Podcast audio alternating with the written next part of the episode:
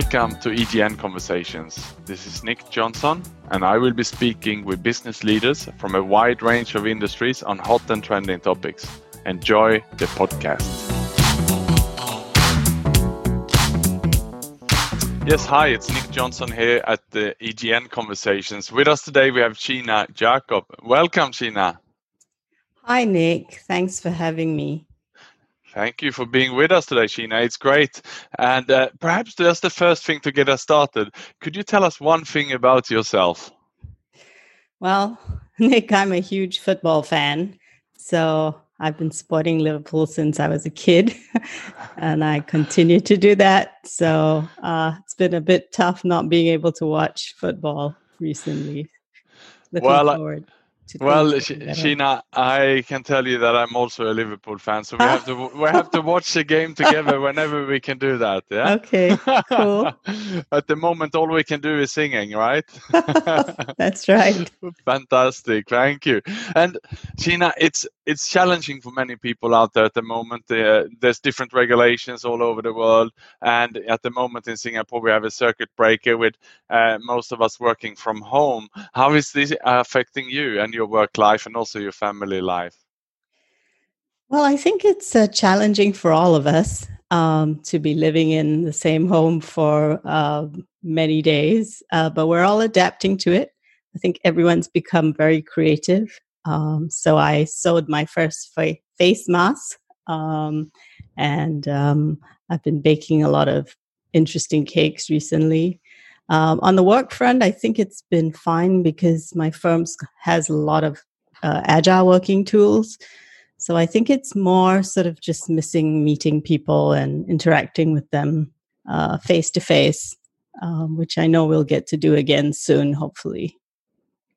Yes, sure, Sheena.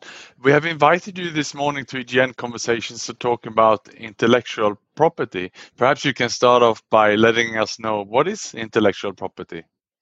Sure. Um, so, intellectual property is really just a type of property right in intangible assets. And there are various forms of intellectual property, which you've probably heard of. So, patents, copyright, and trademarks. But each of these protects a different aspect of an invention or creation.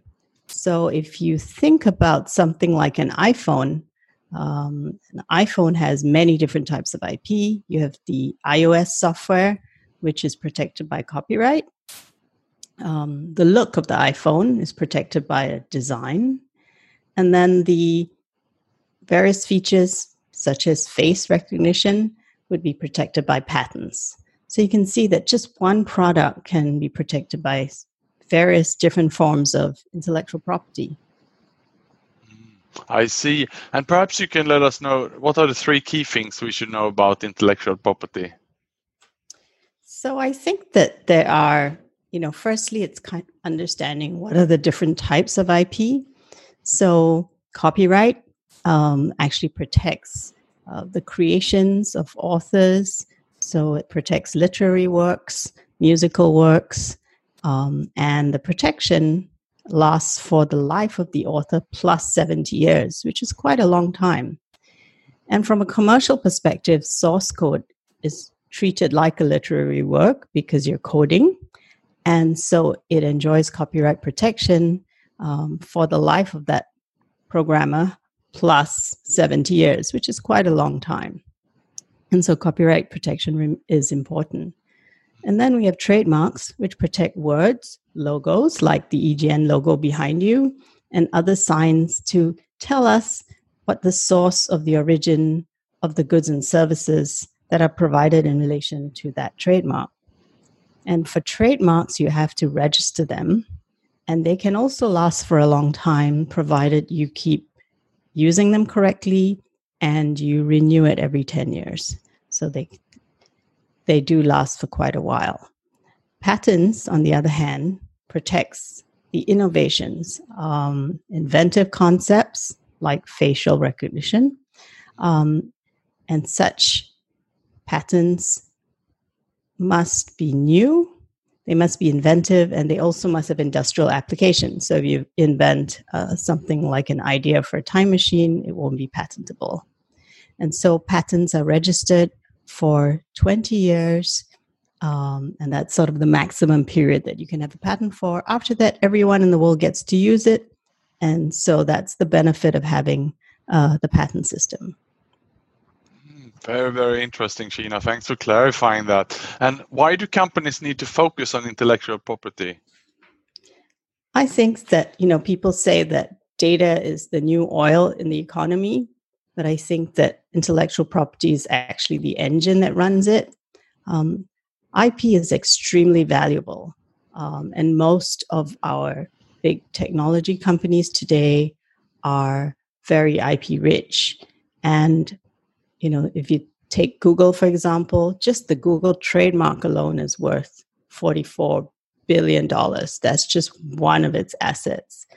So you can see that IP is, is really important in this new knowledge based economy, and businesses need to have IP in order to participate in the economy. Um, I think I would sort of think about a company like Amazon that essentially was able to use its IP uh, for a one-click patent to knock out its competitor Barnes and Noble. This is in the days when Amazon was, you know, really an online bookseller. But because it was able to kill off the competition, it then went on to much bigger and better things. Um, so it's it is about how much IP you have, but it's also about how you use it. Um, so I think it's important that companies invest in IP Otherwise, they won't be able to realize the benefits of all that resources that are being spent um, on R&D. Uh, and Sheena, how how can we make sense of intellectual property then? So, for me, I think a good way to think about IP is poker chips. Uh, so, and business as a poker game. So, if you think about it, you if you want to play poker, you need to have the poker chips. And if you don't have them, then you're not even in the game. So it's it's really important that companies understand that IP is no longer a nice to have. It's really a must have in today's uh, economy. That's a great way to explain it in a simple way for us to understand it, Sheena. So thank you so much for being with us here at EGN Conversations today. You're most welcome, Nick. Have a great day. Thank you for listening to EGN Conversations. This is Nick Johnson. Please follow me on LinkedIn to get the latest updates on EGN Conversations.